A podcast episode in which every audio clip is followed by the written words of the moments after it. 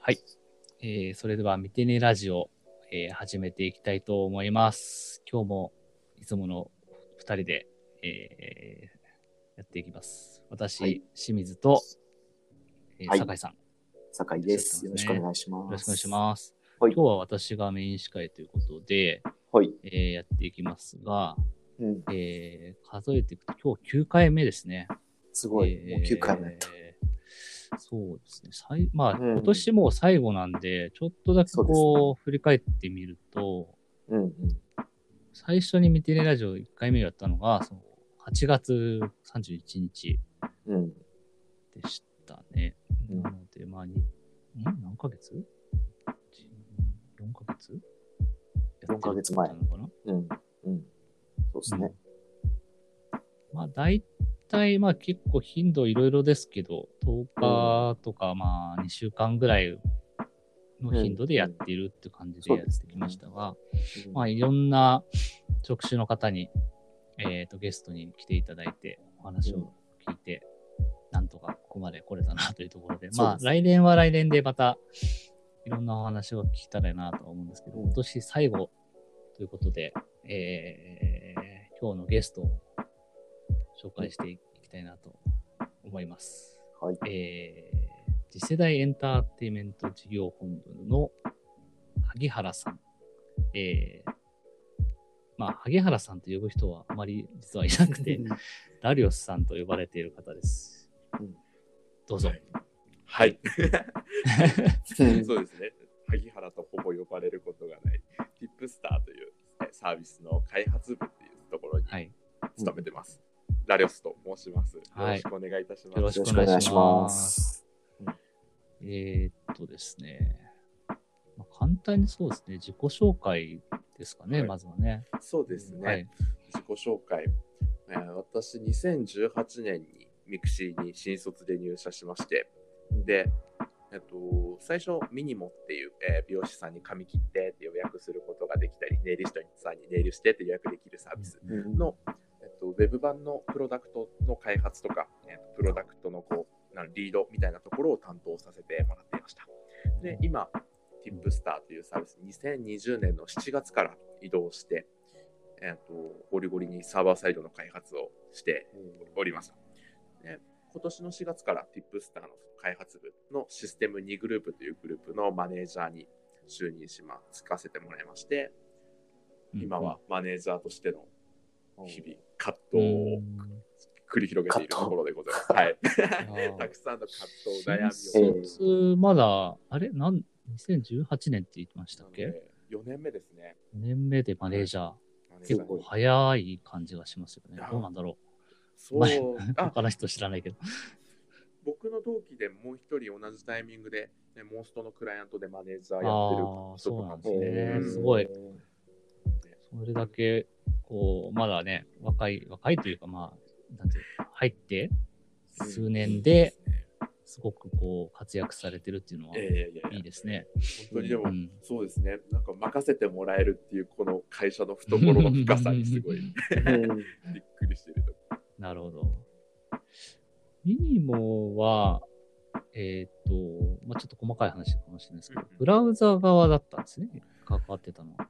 そう、えっと、ミニモの、えっと、ミニモデル .jp というドメインで見れるウはいはいはい。ェブサイトがあって、そのウェブサイトの、まあ、やってた時チームがデザイナーさんと僕の2人体制だったので、はいはいはい。うんもう、えっと、マークアップまではデザイナーさんがやってくださるので、はいはいはい。それ以外の部分、えっとサーバーサイドの実装とフロントの実装みたいなところもやってましたし、うん。そもそ、も SEO みたいな、SEO であったりうん。コンバージョンは CPR 上げていくみたいなところの施策の企画の立案であったり、ディレクションであったりみたいな、結構幅広くいろいろやらせてもらってましうた。ん、あじゃあその経験がやっぱ今の部署でも、部署でもっていうか、まあその技術とかは多分また違うとは思うんですけど、うん。幅広くやれてたことで、なんていうんですかね、その、マネージメントにもつながってたりするとかあったりするんですかね。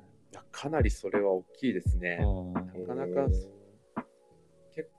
他の職種の人たちと一緒に物事を作り上げていくことに対して僕は全然違和感なく取り組めたんですけど、うんまあやっぱり、なんだろう、他のエンジニアとかと話してると、いや、すごいねっていうふうに言ってもらえることは、ちょうんうん結構そこはミニモで鍛えてもらったんだなというふうに思ってますうん。今振り返ればね、そうですね。いやーいい。まあ、最初の配属も良かったし、そうですね。その次のチャンスもうん。1年前ぐらいですか？でしたっけ？そうですね。はい。ね。うん。来て。本当になんか、結構ミニモの配属も、ティップスターへの移動も、あの、み自分の意思ではもちろんあるんですけど、うん。うち、うちどう？みたいな声をかけてもらったことがきっかけだったりしているので、うん。なんか本当にいろんなチャンスをもらえてるなというふうにう思いますね。ん。なるほそうですね。まあ、弊社だけじゃないかもしれないんですけど、その、移動とかはやっぱりなんか、まあ、もう自分も移動した 人間なのであれですけど、ど。なんうんか、割とこう、しやすいっていうのかな。なんうんまあ、精度もありますしね。ううんんそうですよね。うんかなり、うん、あの、ミニモにいた時も、ティップスターにいる時も、他の部署からの移動をしてくるメンバーであったり、逆に他の部署で別のチャレンジをしますっていうメンバーはかなり多いので、うんうんうん。なんか実、入社前は本当にそんなみんな移動すんの？みたいなことを思ってたんですけど、まあ、そうですよね。結構みんなうまく使われてる方が多いなというふうに感じますね。うんうん。うんなるほど。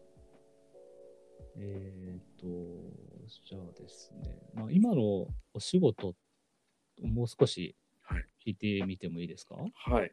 そうですね。今、ティップスターのそのシステム2グループというグループにいるんですけど、うんうんうん名前から何もわからないということなんですけど。まあ、数字だとわかんないですよね。そうだ2ってなんだよみたいな。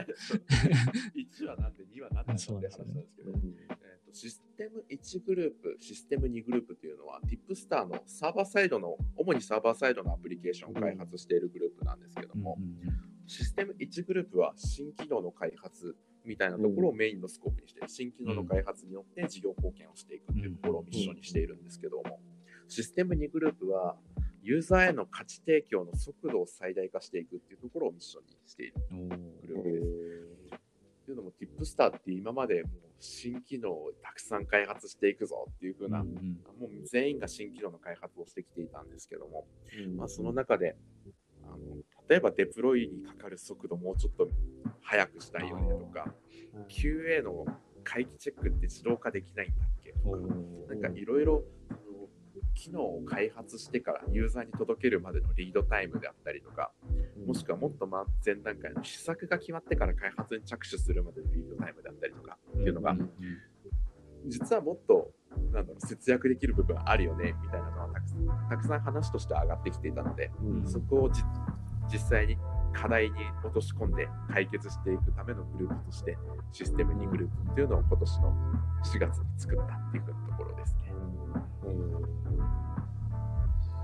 すごい、なんか、こう、ティップスターができて、どのくらいですかね。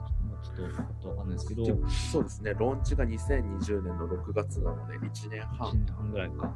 まあ、その中で、やっぱりスピード重視でやってきたところで、その、やっぱり追いついてなかったところ、その、はい、やっぱり後回しって、まあ、スピード重視だと、やっぱり当然後回しのところあると思うので、はい、それを今と、まさに整えてるみたいなところだったりするんですかね。そうですね、うんまさに本当にそうで、まあ、いわゆる DevOps と呼ばれるような活動であったりだとか、まあ、SRE という文脈にも近いかもしれないな、うんそうですよね。しっかり監視をしていきましょうというふうなところもそうですし、いろいろなところに手を伸ばしている最中ですね。そこのマネージメントをされてるんですよね。はい、そうなんです。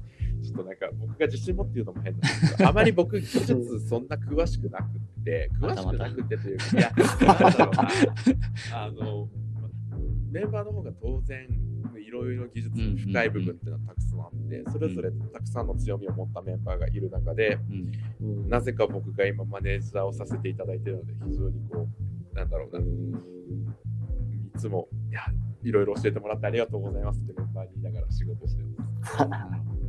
マネージャー、あ、ごめんなさい、どうぞ。ああ、そのラ、ラリオスさんがそこを任されるはい。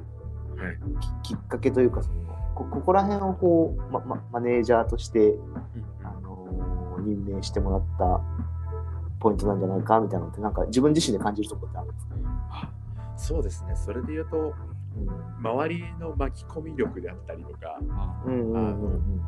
自分の、なんだろうな、影響をきちんとこうチームに波及させていけるってところ、まあ、かなり。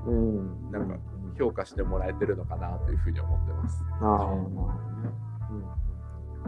やっぱりその僕たちの2グループでこれからやっていこうというふうに思っていることって誰かから与えられてやるものではなくって自分たちがこれをすることによってこれだけ開発のサイクルが速くなってっていうところをきちんとこうなんだろう主張していく必要もあるし成果を見せていく必要もあるしいろんな人と一緒に協力してやっていかなきゃいけないと思っているのでうん。なるほどなるほど。そこをうまくあの自分の方であの取りまとめてあったりだったりとか、調整したりだとか、なんか説明したりだとかっていうところを期待してもらってるのかなと思ってます。なるほど。うんなるほど。何を質問しようとしたか忘れちゃった。えー、そうか。なるほど。マネージャー以外にそうですね、そのメンバーって大体何人ぐらいいるんですか？メンバー今5人います ?5 ね。人ぐらい。同期が1人いて、そうそう。うん同期が。そう同期がメンバーにいるので、でもその同期も本当になんか技術力もすごい高いし、うんうんで彼は僕のことをマネージャーとしてきちんとなんだろうな、えっ、とうんリリスペクトするとこはすごいリスペクトしてくれるしうん逆に僕も彼に対してすごいリスペクトあるし、いいですねなんかすごいやりやすい関係を彼自身作ってくれてるのでうん。あまり、うん大変なところもなくうまくやれてるかなとは思います。素晴らしい。うんうんなるほど。ちょっと次のうん。話に移っていきましょうか。えー、まあなんか、すごいスピードで、こう、まあいろんなことを経験されてマネージャーにもなってというところで、でもそもそも、弊社、そのミクシーに入社した経緯というか理由みたいなっていうのを聞いてもいいですか、はい。僕、あの、大学とかに行ってたわけじゃなくて、高専を卒業して、そのまま就職をしているんですけど、うん。実は大学に編入したかったんですよ、高専を卒業した後。うんうん。うん。ただ、あの、大学への編入がちょっとまあ家の都合とかもあって、あの急遽できないってことになって、うん。高専5年間なんですけど、高専5年の7月、卒業する年の7月に急遽就活を始めたっていう風なところもあって、えで、まあ、その時に、まあ、僕の持っているカードっていうのが、ミクシー含めた何社か、まあ、これまでインターンをしたりだとか、人事の方と話をしたことがある会社とかがずらーっと書き並べて、ーうん。でなんか、どうしようってなったんですね。うん。うんそうなった時に、ミクシーではじ1ヶ月間、実はインターンをしていて、うん。その時ミクシーの人たちすごい良かったなっていうふうにすあごいと思って、それでミクシーの人事、それこそ前回出演されてた太田さんに、うんあの助けてって連絡をしたら、うんあ面接受けさせてくれることになったので、それで面接受けさせてもらって入社したっていう風な経緯です。えー、ミクシーにそのいい人、いい人がいたなっていう印象があったってことなんですかね？いい人がいたなというよりかは、あのみんないい人だったなっていう。あのいやすごいいい話ですね。はい。ミクシーの人の人柄ってすごい僕大好きで、うん。なんか怒られるかもしれないんですけど、すごい人懐っこい方が多いなってすごく思っていて、僕そういう僕自身もまあすごいいろんな人とお話しするの好きだし、仕事中はいろんな人とお話ししながら仕事してたいなっていうふうに思うタイプなんですけど、僕のその当時インターンでファインドジョブというサービスでインターンしてたんですけど、うんその時一緒に働いてた方々みんなすごいたくさん話しかけてくれたし、うん。僕もたくさん話しかけたしいっぱい話をしてくれてすごいよくしてもらったなというふうに思っててきっとこういう人たちと働いたら心地いいだろうし。うん。うんなんかなので僕なんかす会社この会社の理念がみたいなところというよりかは 本当に人で選んだってことですね。でもインターンで先に知れてたっていうのが大きいですよね。そうですね、うん本当に。まあ、本当に何社かインターン行ってましたけど、うあん。のミクシーの人の良さっていうのは本当になんか群を抜いてたなという。そんな、いや、本当すに、ごいですね。なんんかか、、P 案件みたいになってますけど、大丈夫ですか？なんかステマみたいな感じにそうですよね そうですね。PR ってつけないと怒られちゃう。すごいな。いや、でも羨ましいなと思いますね、その話を聞いて。おーそうですか。うん、いや、なんか自分なんかは、まあ、転職っていうか、その、中途で入ってきたわけですけど、その、当然インターンみたいなことはないないので、うん。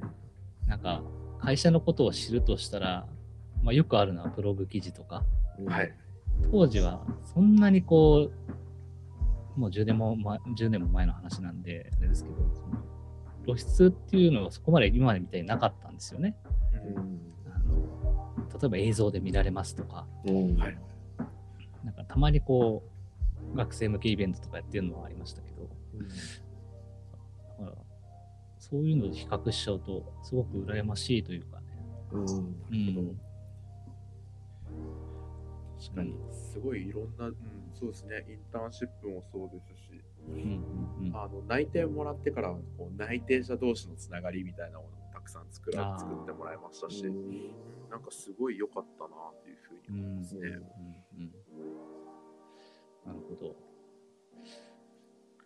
えその新卒のキャリアって、まあ、事前にもらっているのがあるんですけど、これはどういうあ話ですか？そうですね。うん。結構、まあさっきお話しいただいたように、まあ、4年目でマネージャーって、まあそんうんな、うんなんだろう、多く聞く話ではないかなというふうには思っていて、で、まあ、僕、そもそもエンジニアとして入社はしているんですけど、うん。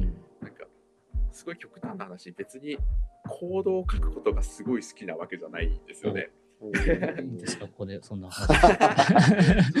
もしかしたら後で怒られちゃうかもしれないですけど、いや、僕はサービスを作ること自体にすごい興味が強い。サービスを作るというよりかは、もっと言うと、自分が素敵だなと思ったサービスを世の中に広めていく作業をし、作業というか、うん。世の中に広めていくことを仕事にしたいんですよね。うん。うん。で、まあ、もともとあの入社したタイミングからずっとそういうふうには思っていて、うんうんまあ、その前提でずっと上司とも話をして、キャリアをこう歩ませてもらってきたので、うん。それもあって、ミニモにいるときはすごいたくさん、そのどうやってサービスが回っているのかとか、うん。どうやってサービスを良くしていくのかみたいなところを、まあカスタマーサポートの人と一緒に議論をしたりだとか、うんうんビジネスサイドの人と議論をしたりとか、なんかすごいいろんな人たちと話をさせてもらって、なんか、なんだろうな、エンジニアって言ったらやっぱり技術力で勝負みたいな感じになりがちなのかなというふうに思うんですけど、うん。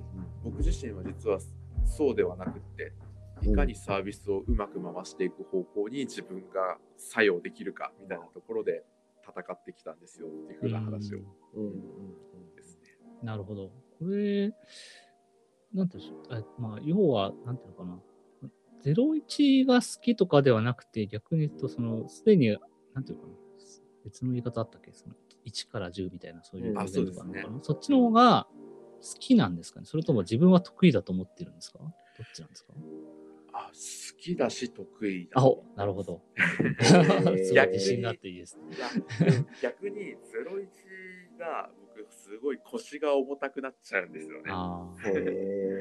もともと僕 Web のフロントエンドの開発を学生時代とかやってたんですけど、うん。まあ、当時だったらあのガルプであったりグラントであったりとかそういうタスクランナーの設定を書くところから01だとスタートと思っていて、うんうそういうのまどろっこしくって苦手なんですよね。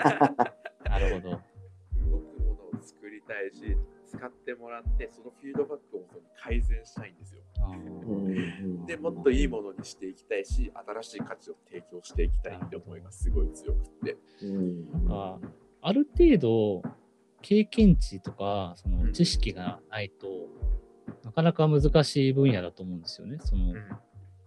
まあ、どっちもどっちかもしれないですけど、その、ん。1から10っていうところでの必要とされる、なんていうのかな、ものっていうのは、うん。いろいろあると思ってですけど、最初からそれを持ってる人はいないと思うので、うん。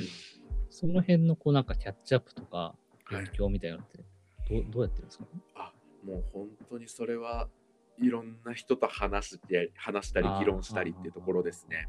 なるほど、なるほど。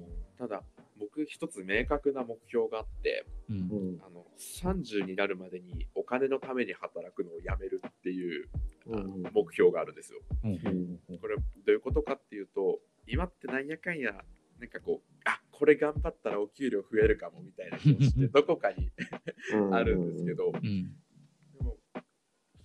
でもその30になる頃にはそうじゃなくって今自分の持っているものをアウトプットしたりだとかそれを元にインプットすることで、そのこのサービスはもっと大きくなるしこれでこうなんだろうな幸せになる豊かになる人がたくさんいるんだって思えるサービスに関わっていたいし、なんかこうサービスにそのなんだろうなお金のこととか一旦置いておいて全身全霊を注げるような仕事に出会いたいし出会った時にそれをできる状態でありたいと思ってるんですね。うんなのでまあなんかそこを目的目標に今いろんな人の話を聞いたりだとかいろんな業務に関わらせてもらってるっていうふうなところはあります。なるほど。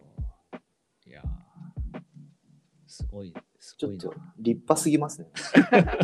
いやいやいやいやいやちょっと自分はビビっちゃって、そんな頃、そんなこと考えてたかなって、こうなんか。と。お金のことを考えずにうん。うん。仕事に携わるために必要なことだったりとか、そそその状況っていうのが具体的にどういうあのステータスになってるかみたいな、なんか想像してるんですか？ああそうですね。結構まあいろんな要素はあるのかなというふうには思うんですけど、結局なんだろうまだまだスキルアップしなきゃって思えるものが今だとたくさん目の前に壁として見えているわけで、うん。うん。であ、それ、例えばな何ですか？あ例えばそうですね。まあ全くマーケティングのこと僕知らないよねとかもそうだし、そうなんかそうだな。僕バランスシートとか PL とか読読めるんだっけみたいなところとかもそうでしょうしうんなんかそういうなんだろう。サービスを運営だったり経営だったりしていく上で必要な知識っていうのはもちろんあるだろうし、うんあのユーザーが使っていく中でいろいろな課題みたいなものがサービスで転がってると思うんだけれども、その課題ってどうやって解決していくんだろうっていう自分の中での型がまだまだ足りなかったりとかもするだろうし、なんかまだまだなんか上げればキリがないほどたくさんありますね。なるほうん、その中の一つにエンジニアリングもあるっていう風な感じ。うん。ど。うんなるほど。ちょっとね、結構時間ができてるそうそうので。喋りすぎちゃった。いや、いや、いろいろちょっと気になって聞いちゃうんですけど、まあちょっと次のテーマちゃってもいいですかね。まあ、はいちょっと近い話かなとは思うんですけど、さっき、まあ、新卒の同期の話があったりとかしましたけど、なんかありがたみみたいのがあったりするんですかね？いや、同期って本当によくって、え ー実は昨日もミニモに同じタイミングで配属された新卒の同期が4人いるんですけど、うん今もうそのうち2人は別の会社に行っちゃって、うん。あ、そうなんだ。1人はまだミニモでデザイナーとして全力で頑張っていて、で、うん。プラス僕っていうような形なんですけど、うん。で、飲んでいて、もうすごいやっぱり、なんだろう、みんなほんいろんなことをやっぱ本音でも話せるような関係性になってるし、うん。まあ愚痴もそうだし、最近嬉しいこととか、好きなゲームとか、好きな映画とか、うん。いろんなことを話せて、うん。で僕、もともと岡山の山奥で寮生活をしてて、東京に出てきたので、うん。一人ぼっちだったんですよね。その時に同期がすごい僕のことなんだろうな、まあ、可愛がってくれてというと変なんですけど、年下ってこともあってみんなすごいなんだろうなみんなフラットに仲良くしてくれたし、そのおかげで僕はなんだろう東京で一人ぼっちにならなくて済んだしみんなすごいなんだろうな。まあいろんな本当愚痴とかたくさん出てくるんですけどうん。あの同期同士の会話で、うん、そこに僕すごい助けられてるなというふうに、うん。うん。なんか他の会社に行ってもちゃんとつながってるっていうのがいいですね。あそうですね、うん。うん、なんか他の会社に行った同期から、いや、やっぱミクシー良かったわみたいな話が時折聞くので、あそうなんだみたいな。もちろん転職先もいいところがあるので、そうですけど、うんうんそうですね、いろんな話聞けるのはすごい楽しいし、多分これからもっとそういうありがたみみたいなのがたくさん出てくるんだろうなと思う。うんうんいいやー、新卒ならではかもしれないですよね。そうですよね。でも、中途でもミクシーの人たち結構つながり強いですよね。他の会社行ったりしても。そうねそれこそ僕ら、僕とか清水さんが入社した当時のミクシーのエンジニア同期っていう感じではないですよね。同期っていうか、まあまあそうですね。その時一緒に戦ってた人たちそうみたいな。そうそうそう。そういう人たちのつながり、まあ特に同じチームにいた人、うんその SNS ミクシーのインフラやってたメンバうんうんーとか、まあ、今でも結構強いつながりのある人も何人もいますすよね。うん、そういう感じなのかもしれないですね。うんあでもそうですね。僕たちの場合はこうそういうソウルメイトというよりかはいろんな部署に散らばってるので、そっかそっか。そうですね。そういう意味で言うと、社内のいろんな情報を知れるという。確かに。それは確かにそうです。うんそうですね。ネットワーク強いですよ。同期のネットワークは。い いろんな情報がなかいろんな部署にいる、そのなんか知り合いとか仲のいい人がいると、本当にそうですよね。いろんなことが、ういろんなとこからいろんな情報が入ってくるってありますよね。ん、そうですね。本当に。実際ありますね。それこそ Tipstar に移動するときなんかも、Tipstar にいたことがある同期とかもいたりしたので、うん。その人にそどういう。どんな感じだったみたいなの話は聞いてましたし、うん。生き抜いていく、この会社で生き抜いていく上で、同期っていう存在はなかなか欠かせないなというふうにうん思いましたね。なんか同期多すぎても大変だけれど、なんかそれなりに、まあなんていうのかな、適した人数だったりするのかもしれないですね、あ弊社のそうですね。規模感的に。小学校の一クラス分ぐらいだったらちょうどいい。で私入った、最初に新卒で入った会社、同期が500人ぐらいいたんで、もうし知らない人ばっかりでした そういうのと比較しちゃうと、すごくなんかこじんまりしてていいなって思いますね。うん、そうですね。ちょうどいい人数。うん。じゃあ、最後の話に行きましょう。もう仕事関係ないと思うんですけど、はい。なんかどこかに通ってるっていう。そうなんですよ。最近、ジムにすごい通っていて、うん。あの、筋トレをすごいしてるんですよ。あのうん。コロナ、コロナもそうだし、そもそも社会人になってからお金持っちゃったせいで、好きなもん食べて、うん好きな時に寝て、すなんかもう好きなように生活してたせいで、どんどんブクブク太っちゃって、これはまずいぞと思って、今年の8月ぐらいからパーソナルジムに3ヶ月ほど通って、そっからもう筋トレ好きになっちゃって、今もああの近所に24時間やってるジムがあるので、そこにあの夜中に通っているっていう。近くにあるといいですよね。すごいいいですね。うん。だからなんか、まあなんかモヤモヤすることがあったとき、ジム行って筋トレすれば全てスッキリみたいな。いやーでも、それは、ジムも自分は行ってないですけど、うん最近自分も筋トレを始めて、まあ本当に、あの、ジム行ってる人たちにしたら、もうなん、それ筋トレなのみたいなレベルかもしれないですけど、ただ、やっぱりこう、気持ちが変わるんですよね。うん。うん。体を動かすってやっぱり、へうん。前向きになったりもするし。ーうんそうなんです。うん。しかも何よりいいのが、うん定量的に自分の強さがどんどん上がっていくんですよ。強さ。例えば、あの、あの重りを担いでスクワットするって時でも、うんうん前回は50キロ10回のあー3セットできなかったんだけど、今回できるようになった。しかも55キロまでいけたとかい、やー、なんかいいですね。そういう進化が感じられるっていいですよね。いや、すごいですね。大人になってそういう、ね、成長をしっかり感じられることなくないですか？確かに。まあでもね、こういう行動が書けるようになったとかあるじゃないですか。あその技術者だったら。確かに。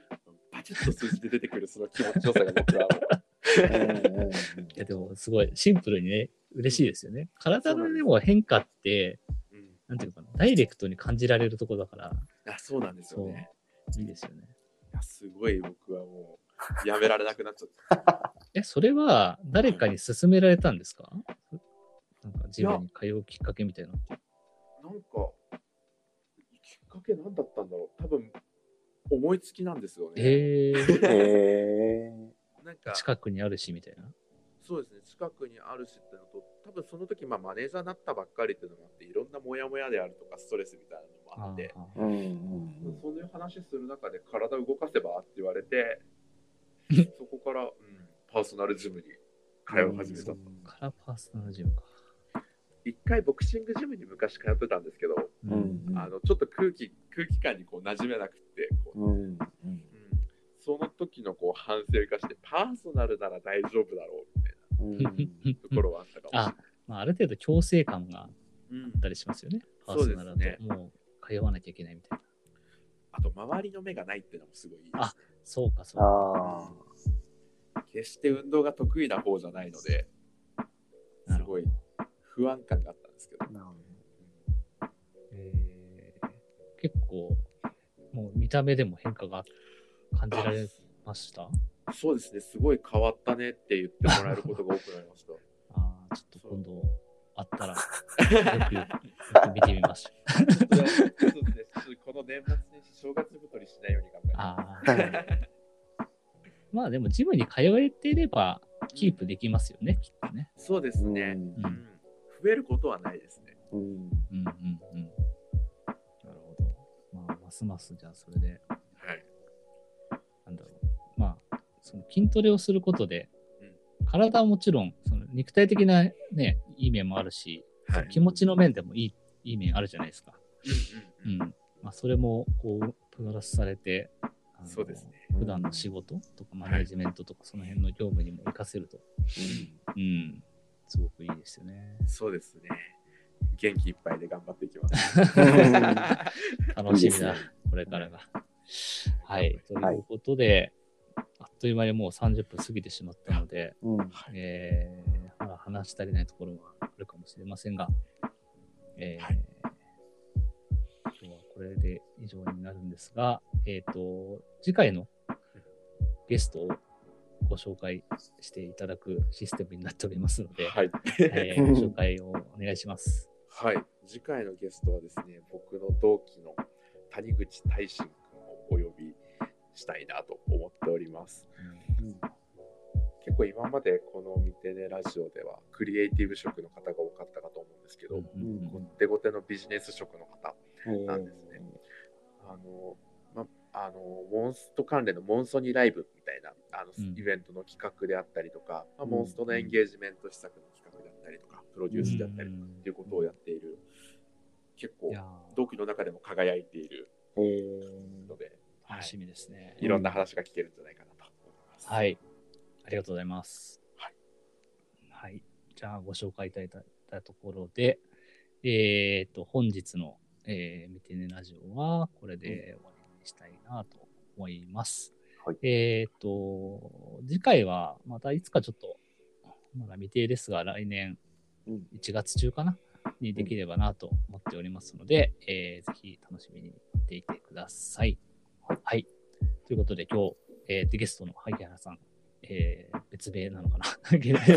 別名別名じゃないですかね。ダリウスさん、えっ、と、ありがとうございました。ありがとうございました。あはい。では、以上で終わりたいと思います。良いお年を。良いお年を。